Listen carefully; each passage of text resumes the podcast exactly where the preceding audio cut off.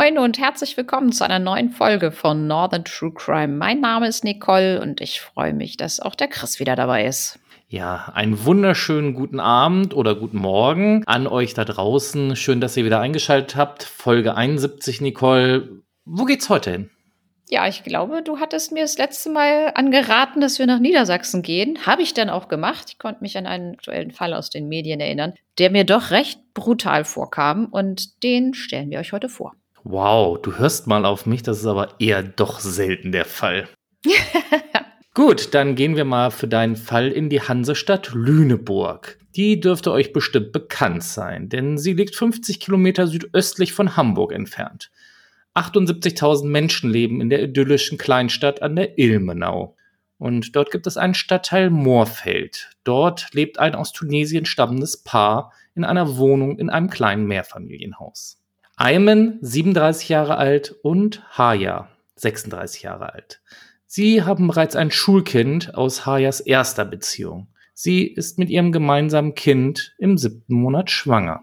Am 17. Oktober 2021 geht ein Notruf in der Leitstelle ein. Nachbarn des Paares melden, dass Ayman seine Freundin in der Wohnung leblos vorgefunden habe und dringend ein Rettungswagen benötigt werde. Am Einsatzort nimmt auch die Polizei die Ermittlungen dann auf, da Haya offenbar durch einen Messerangriff verletzt wurde. Kurze Zeit später teilt die Staatsanwaltschaft mit, dass sowohl Mutter als auch das ungeborene Kind verstorben sind. Die genaue Todesursache muss allerdings eine Obduktion klären.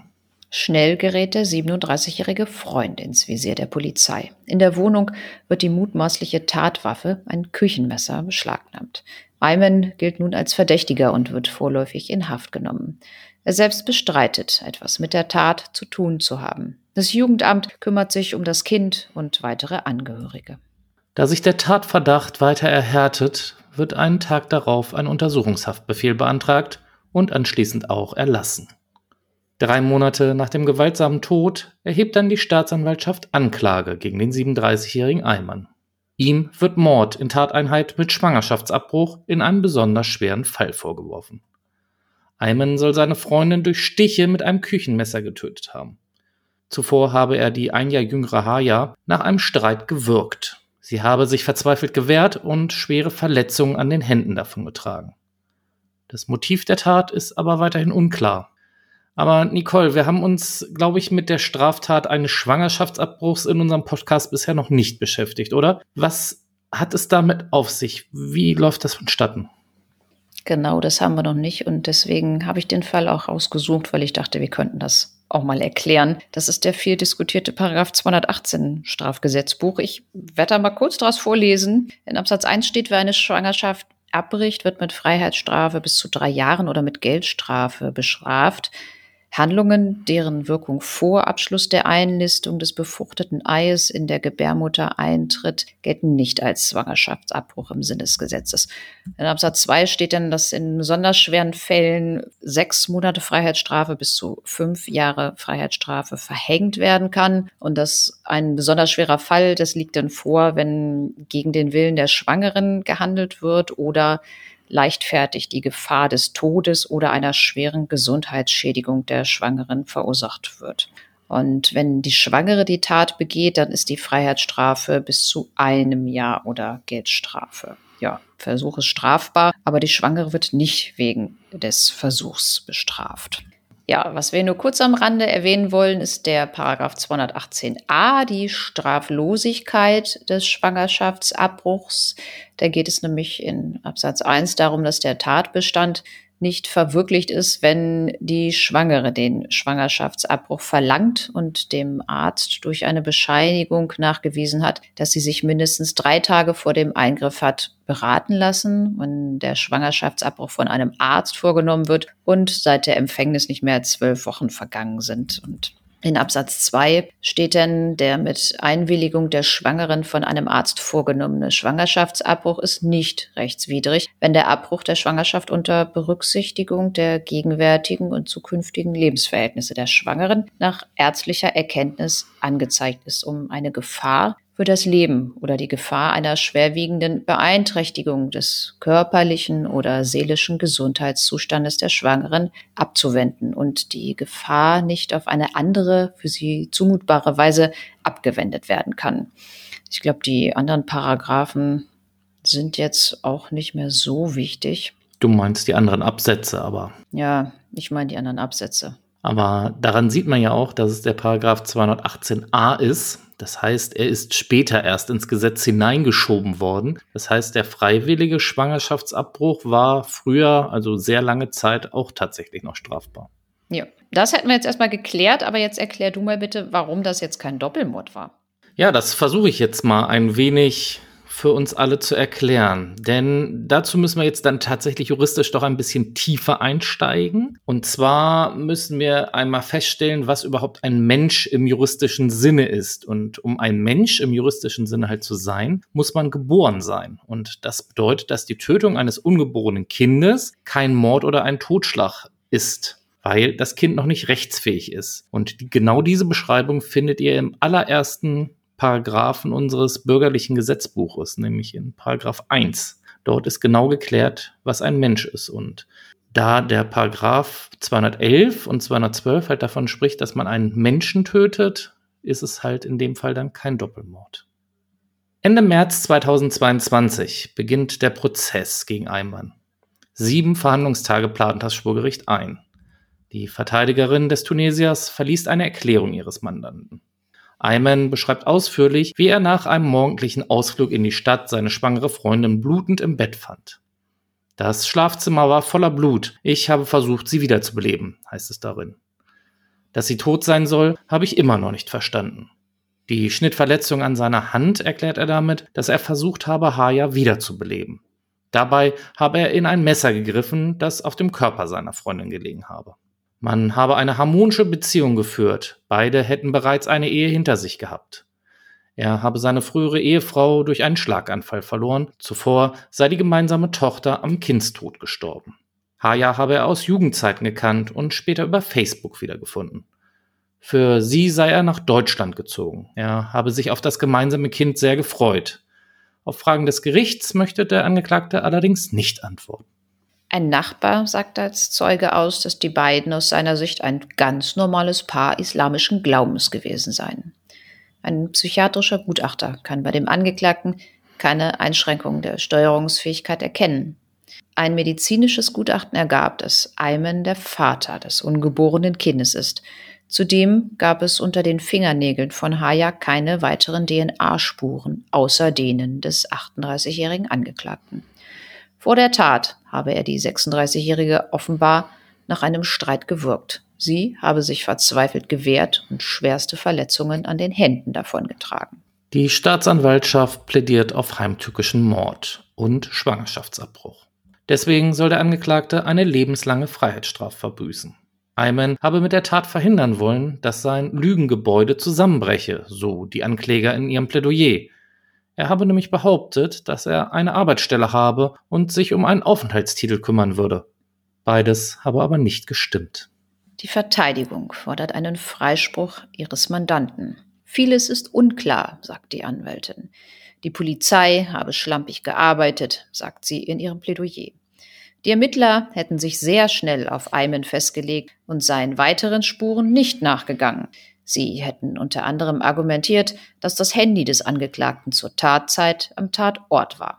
Er habe zwar ausgesagt, dass er einen Spaziergang gemacht habe, er hätte das Handy aber genauso gut auch zu Hause lassen können, argumentiert die Verteidigerin. Außerdem stelle sich die Frage, weshalb nicht gegen den Ex-Mann von Haya ermittelt wurde. Das Opfer habe vor ihm Angst gehabt, er galt als gewalttätig. Sein Alibi sei zudem keineswegs sicher. Es beruhe lediglich auf Handydaten. Und auch der Nachbar sei nicht weiter behelligt worden, obwohl er Blut an den Händen gehabt habe. Auch das vermeintliche Motiv sei nicht überzeugend. Ein Streit, in dem es um den Aufenthaltstitel ihres Mandanten aus Tunesien ging, sei unwahrscheinlich, da er der Vater des werdenden Kindes gewesen sei und somit automatisch in Deutschland hätte bleiben dürfen. Die Kammer verurteilt den Tunesier am 21. April diesen Jahres schließlich zu einer lebenslangen Freiheitsstrafe. Der Angeklagte sei ein Lügner und Hochstapler, so der Vorsitzende Richter. Eines steht sicher fest, der Angeklagte hat seine Freundin getötet. Es sei eine völlig sinnlose Tat gewesen. Es sei sein Plan gewesen, durch ein Netz aus Lügen auf ihre Kosten zu leben.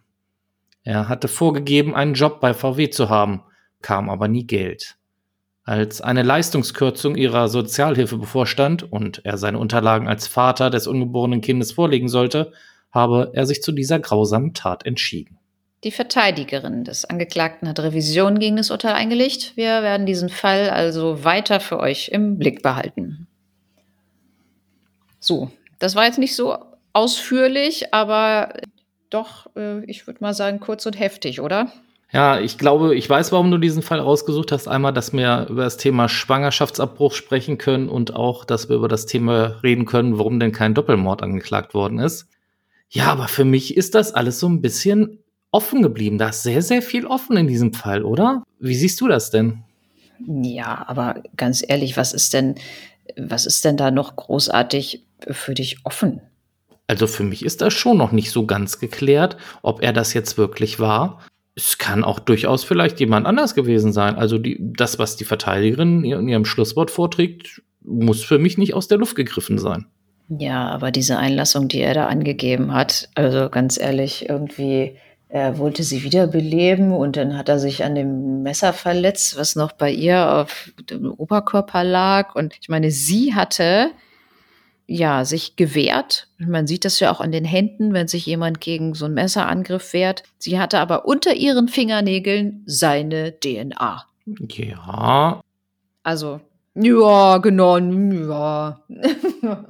Ja, gut, aber das gibt ja viele Möglichkeiten, wie da DNA unter die Fingernägel kommen kann. Wir haben ja, wir machen ja nicht den ersten Fall hier und wir haben ja schon viele Möglichkeiten gesehen, ne? Ja, aber sonst hätten die, die können doch mittlerweile, die vom, von der Polizei, diese Experten da, die können doch dem mittlerweile da alles Mögliche auseinandernehmen. Warum haben die denn dann nicht von anderen Leuten irgendwelche DNA-Spuren gefunden am, an dem Messer oder äh, keine Ahnung. Und dass da vielleicht nochmal ein Nachbar auftritt, der äh, äh, Blut an den Händen hat. Ja, wahrscheinlich hat er da irgendwie auch noch mitgeholfen oder da war eh alles blutig und dann packst du da an und dann hast du halt Blut an der Hand. Aber das ist jetzt für mich da, warum sollte ein Nachbar die erstechen? Das hat ja, das hat ja nun noch weniger Motiv und Sinn irgendwie. Der Ex-Mann von ihr, was soll, was soll der denn für ein Motiv gehabt haben? Ja, vielleicht war er ziemlich äh, sauer darauf, dass seine ehemalige Ehefrau es sich wagt, einen neuen Mann zu haben und mit dem auch noch ein Kind zu kriegen und dass er das unbedingt verhindern wollte, dass sie halt noch ein weiteres Kind kriegt und das von einem anderen Mann. Hm, ja, aber dann hätten die, hätte er sich ja wahrscheinlich da auch nicht, denn dann hätte er das doch auch schon vorher mal machen können. Vielleicht hat man es vorher nicht gesehen, vielleicht hat man vorher keinen dicken Bauch gesehen. Hm, wer weiß, wer weiß. Ja, ja, aber bei, bei der bei der Trennung. Oftmals ist das ja so, dass die die Leute denn dann schon, also die Ex-Partnerinnen schon immer gleich nach der Trennung stalken und schon mit der Trennung irgendwelche Probleme haben. Aber die war ja scheinbar schon eine ganze Weile her, sonst wäre das auch nicht ihr Ex-Mann gewesen. Aber denkt dran, was ist die Aufgabe der Verteidigung? Die Verteidigung muss nicht nachweisen, wer es war. Sie muss nur nachweisen, Nö, dass es nein. andere Möglichkeiten gibt. Und ich finde, derzeit legitim, finde ich, gibt es auch andere Möglichkeiten. Das da hast du recht. Da, das, das sehe ich genauso. Das ist der Job der Verteidigung, dass sie sich um ihren Mandanten kümmern und dann auch mal den Finger in die Wunde legen, wenn die Polizei vielleicht doch nicht so gründlich ermittelt hat oder wenn zumindest noch offene Fragen sind. Das ist alles okay. Ja, kann sie auch machen. Wir warten dann mal ab, was der BGH dazu sagt. Und ja, Heimtücke, denke ich mal, ist doch aber schon da auch ein Motiv aus deiner Sicht, oder? Also, wenn es, wenn es so war, dann ja, natürlich sehr heimtückisch, vor allem wenn sie denkt, ähm, dass er jetzt geht und dann fällt er über sie her. Das wäre aber auch nochmal so eine Frage. Du hast ja gesagt, seine DNA wurde unter ihren Fingernägeln festgestellt. Wurden irgendwelche Kratzverletzungen oder so an ihm festgestellt? Das ist eine gute Frage, darüber habe ich nichts gelesen, aber das wäre zum Beispiel auch noch was, was man sagen würde, okay, wenn man tatsächlich DNA von ihm findet, dann muss er ja auch irgendwelche Verletzungen davon haben. Das würde wahrscheinlich dann auch ne, in einem Urteil Einfluss finden. dass er jetzt diese Verletzung an der Hand hat, hm. Ich weiß es nicht. Ich bin wirklich gespannt, was rauskommt, ob es für den BGH reicht und nachvollziehbar ist. Für die Richter war es anscheinend ja so, dass es eindeutig war, dass die, die sogar ja gesagt haben, ja, er hat sie getötet. Aber diesen Grund, diesen, dieses Motiv, das. Äh wenn er da, wenn er da so ein Lügenkonstrukt aufgebaut hat und hat ihr denn dann erzählt, ja, ja, ich habe einen Job bei VW und da kriege ich dann Geld und läuft alles und so und das äh, hat sich irgendwie, ja, diese Schlinge, sage ich jetzt mal so, immer so ein bisschen weiter zugezogen und er hat dann dann irgendwann gemerkt, oh verdammte Axt, hier komme ich nicht mehr raus aus dieser Nummer. Äh, das war für ihn denn dann scheinbar so, dass er dann gesagt hat, okay, könnte sein, aber ich muss auch tatsächlich dann da wieder der Verteidigerin zustimmen. Wenn das Kind geboren worden wäre, dann hätte er eh einen, Aufhalt, einen Aufhaltstitel bekommen, einen Aufenthaltstitel bekommen, so. Auf, ja, schweres Wort. Deutsche Sprache, schwere Sprache. Das heißt, das wäre für mich gar kein Grund gewesen. Klar, dass er da Scheiße gebaut hat und dann wahrscheinlich sich bei seiner Frau hätte rechtfertigen müssen und so weiter und so fort. Aber dafür Mord? Hat er das denn gewusst? Dass er denn dann ein Bleiberecht in Deutschland hat? Das ist ja nun auch so eine Sache. Also ich muss ganz ehrlich sagen, ich finde immer die Leute, die, die nach Deutschland kommen, die wissen meistens viel, viel besser, was, wie sie hier bleiben können, als wir Normalbürger, würde ich mal sagen. Also ich denke mal, damit hat er sich bestimmt auseinandergesetzt. Hm. Aber gut, ich bin echt gespannt. Ich bin gespannt, was bei rauskommt, äh, wenn es so tatsächlich war. Wie es jetzt äh, verurteilt worden ist, äh, finde ich es krank, einfach nur krank und übel, so eine Tat zu machen aus so, für mich sind es tatsächlich, dann wäre es auch Mord aus niedrigen Beweggründen. Ja, das Könnte man auch noch überlegen. Ja. Na gut. Aber, aber kann er denn dann auch länger bleiben in Deutschland? Oder wie ist das? Ich bin da irgendwie, auf dem Gebiet bin ich nicht so firm. Weswegen? Naja, wenn er Vater eines Kindes wird. Weil ich meine, denn, dann wäre das ja aber eigentlich auch einfach. Sucht man sich hier eine Frau, hat mit der ein Kind und dann kann man hier für immer und ewig bleiben? Oder wie ist das denn? Da müssten wir mal gucken, wie das aufenthaltsrechtlich ist. Das kann ich dir jetzt natürlich so nicht sagen, aber ich gehe mal davon aus, dass wenn du hier ein Kind hast, was dann deutscher Staatsbürger wird, dann wirst du auch ein Recht haben, dass du ein Kind hier erziehen darfst. Gehe ich mal schon von aus. Also auf immer und ewig wahrscheinlich nicht, wahrscheinlich aber bis wie, wie du wahrscheinlich Kindergeld kriegen würdest. Würde ich jetzt mal so spontan tippen, aber das nur wirklich ins Blaue hineingeraten. Ja, klären wir nochmal. Halte uns auf dem Laufenden in dem Fall. Aber ich glaube, man wird aber äh, mit der Geburt bist du nicht automatisch Deutscher, nur weil du hier in Deutschland geboren bist, oder? Das ist, glaube ich. Das, aber wenn deine Mutter Deutsche ist? Das ist, glaube ich, in Amerika so. Ja, aber, dann, aber die Frau war ja Deutsche. Hm. Okay, ja dann. Von daher. Das stimmt, da hast du recht. Wenn einer, wenn einer Deutscher ist, dann geht das. Aber wenn beide nicht deutsch sind oder überhaupt hier irgendwie, dann äh, funktioniert das so auch nicht. Ja, dann wird es schwierig, das ist korrekt. Hm. Wir behalten das für euch natürlich im Blick, wie es da weitergeht. Schauen wir mal. Aber Nicole, Themenwechsel. Du hast für uns auch noch was im Blick behalten, oder? Ja, ist jetzt gar nicht so ein großer Themenwechsel, weil wir haben ja diese eine Geschichte, die ich damals ja auch sehr, sehr interessant fand, und zwar den Mord aus dem Klosterwald. Da haben wir ja auch versprochen, dass wir da noch dranbleiben. Und wenn ihr diesen Fall noch nicht kennt oder schon ein bisschen vergessen habt, worum das geht, das ist unsere Folge Nummer 8. Könnt ihr gerne noch mal reinhören. Oh Gott, auch schon zwei Jahre her. Echt so lange? Mhm. Vor kurzem hat der dritte Prozess vor dem Osnabrücker Landgericht stattgefunden und der mittlerweile 54-jährige Angeklagte wurde dieses Mal wegen Mordes zu lebenslanger Haft mit anschließender Sicherungsverwahrung verurteilt. Wie ihr euch vielleicht noch erinnert, im ersten Prozess vor dem Landgericht Verden war der Angeklagte im Jahr 2017 wegen Totschlags zu elfeinhalb Jahren Haft mit anschließender Sicherungsverwahrung verurteilt worden. Dagegen legten dann die Angehörigen des Opfers Revision ein, denn sie wollten eine Verurteilung wegen Mordes und nicht nur wegen Totschlags. Ein zweiter Prozess in Verden endete dann 2019 überraschend mit einem Freispruch aus Mangel an Beweisen. Die Angehörigen legten daraufhin erneut erfolgreich Revision beim Bundesgerichtshof ein. Dieser hob dann den Freispruch auf und der Fall wurde dann nach Osnabrück verwiesen. In der Anklage warf die Staatsanwältin dem 54-Jährigen vor, er habe zur Befriedigung des Geschlechtstriebs und aus anderen niedrigen Beweggründen gemordet. In ihrem Plädoyer beantragt die Staatsanwältin eine lebenslange Freiheitsstrafe wegen Mordes und die Anordnung der Sicherungsverwahrung. Die Vertreter der Nebenklage schlossen sich dem an und die Verteidigung beantragt dagegen, den Angeklagten freizusprechen. Es sei nicht zweifelsfrei zu belegen, dass der 54-Jährige der Täter sei. Die Osnabrücker Richter sind aber zu der Überzeugung gekommen, dass der Angeklagte im Jahr 2015 Judith im Klosterwald von Rehburg-Lockum vergewaltigte und anschließend getötet hat. Er war bereits zuvor wegen mehrerer Sexualstraftaten verurteilt worden. Er saß zum Tatzeitpunkt im Maßregelvollzug in Rehburg-Lockum ein. Am Tattag hatte er unbegleiteten Freigang. Judith wurde Tage später von ihrem Vater dann tot im Wald aufgefunden. Aber das ist irgendwie eine never-ending Story mit diesem Prozess. Es ist nämlich immer noch keine Rechtskraft eingetreten, weil dieses Mal die Verteidigung Revision eingelegt hat. Das heißt, das Ganze geht jetzt zum dritten Mal zum Bundesgerichtshof. Ja, das ist unglaublich, ne? Wow. Aber ich merke schon, mit dieser Entscheidung kannst du mehr leben als mit dem, was wir damals hatten, wo er freigesprochen wurde, oder? Ja, das ging irgendwie. Also ich bin ja nach wie vor so der Meinung, dass er das war. Und von daher äh, war dieser Freispruch für mich irgendwie, also kann mir gar nicht vorstellen, wie das für die Angehörigen gewesen ist wenn, ja, die sind ja wahrscheinlich auch davon ausgegangen, dass er der Täter ist und dann sitzt du da und hörst nur, dass der freigesprochen wird, der ja deiner Meinung nach deine Tochter umgebracht hat. Also da würde ich auch, glaube ich, aus allen Wolken fallen. Und ich denke, die sind mit dieser Entscheidung ja ganz zufrieden. Aber naja, Verteidigung halt nicht. Und ich frage mich gerade, ob man irgendwie rausfindet, wie oft das schon mal, also was so, welches Verfahren so der Spitzenreiter ist, mit immer wieder zum BGH hochgegangen. Wie oft das, wie oft das wohl möglich ist. Das ist eine gute Frage. Ich glaube, irgendwann hat der BGH auch keinen Bock mehr. Aber ich glaube, da muss es irgendwann auch eine andere Kammer machen.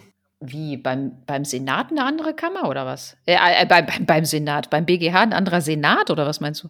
Ja, ich glaube schon, weil irgendwann sind die ja auch total festgefahren in ihrer Entscheidung, wenn die das so oft bearbeiten müssen.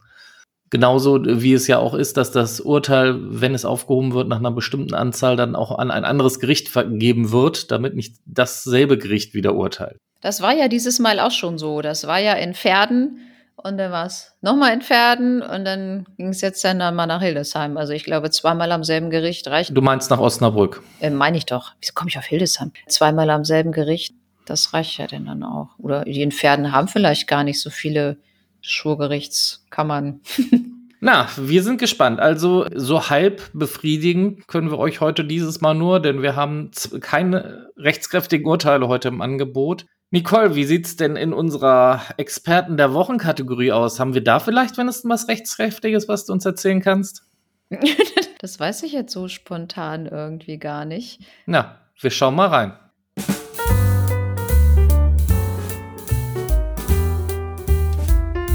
Die Experten der Woche.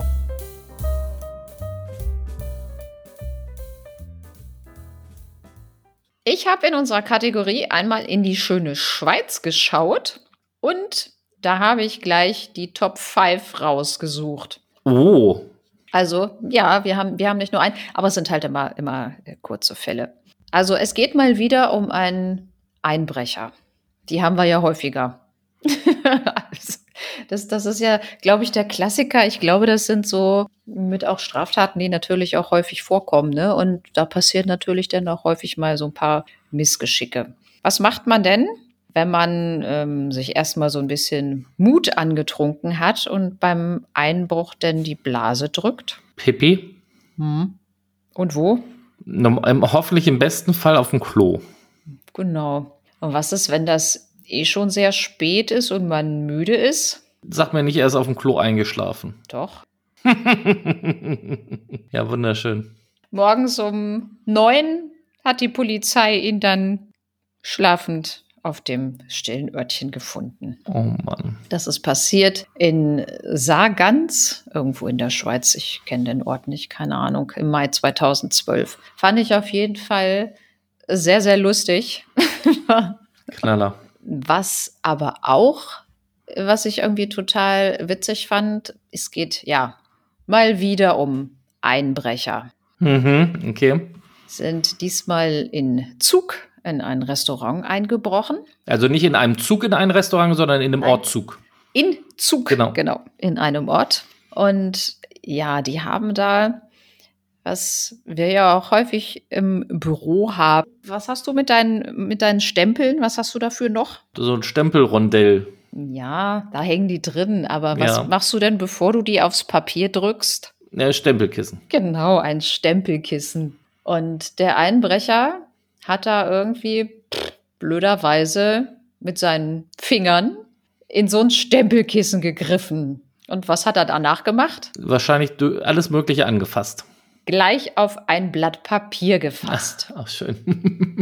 Ein kurzer Abgleich des wohl dämlichsten Fingerabdrucks in der Schweiz mit der Datenbank hat dann auch gleich einen Treffer geliefert. Bitte, echt. Oh, Leute, echt.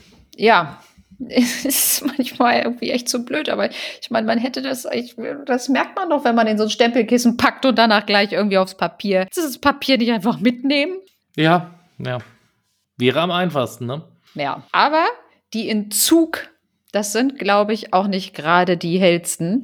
Im Jahr 2011 hat sich denn ein 39-Jähriger an einem leicht geöffneten Fenster eines geparkten Autos zu schaffen gemacht und hat so mit einem Stock ein Portemonnaie rausgefischt. Das haben Passanten bemerkt und haben die Polizei alarmiert. Die konnten den dann stellen.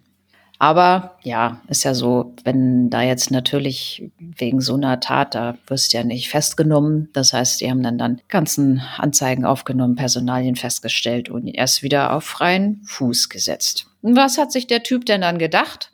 Was könntest du denn dann machen? Nicht nochmal das Gleiche, oder? Genau, der hat sich gedacht, hat ja das eine Mal schon eigentlich, also vom Prinzip ganz gut geklappt. naja, ist halt erwischt worden und diesmal hat er sich gedacht, guckst du erstmal, dass keiner da ist.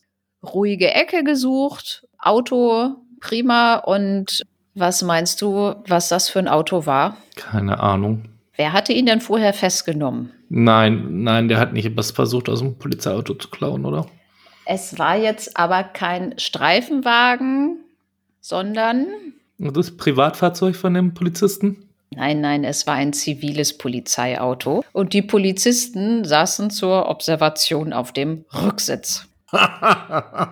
Es wird immer geiler. Das ist echt geil, ne? Also, das war jetzt äh, schon äh, top. Eigentlich kann man da gar nicht so eine richtige Rangliste machen, weil ich finde, die sind alle, also die Fälle haben alle irgendwie was. Obwohl ich finde, der war jetzt schon, schon on top von den anderen. Ja. Okay, ja. Hm. Eine habe ich noch. Nee, das ist der vorletzte. Einen habe ich noch. Oh ja, wie Fips Asmus und so. Genau. Ein, wieder mal ein Einbrecher. April 2013 hat es da noch mal schön geschneit in der Schweiz. Und ähm, da ist dann die Stadtpolizei Zürich ausgerückt, weil es da halt verdächtige Geräusche gab und die einen Einsatz hatten. Die Polizisten haben dann den Einbrecher gesehen und der ist in Panik ausgebrochen und losgelaufen. Was meinst du, was passiert, wenn man bei so schönem rutschigen Neuschnee Mhm.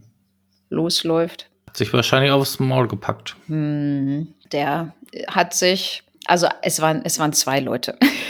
der, der eine hat sich den Unterschenkel gebrochen und der andere hat sich das Schlüsselbein gebrochen. und Oh, die lagen bitte. dann, dann halt beide auf der Erde und die Polizei hat die dann, dann nur noch einsammeln müssen und ähm, ja, die konnten natürlich nicht mehr so gut laufen. Äh, Das ist natürlich Bitter. ja, das ist einfach, ich, das ist jetzt, das ist jetzt einfach Pech, finde ich. Ne? Das, ist- das ist noch nicht mehr so unbedingt Dummheit, weil in dem Moment bleibt dir ja auch nichts anderes übrig, als vor der Polizei wegzulaufen. Aber das ist, finde ich jetzt, das ist, finde ich halt Pech. Ne?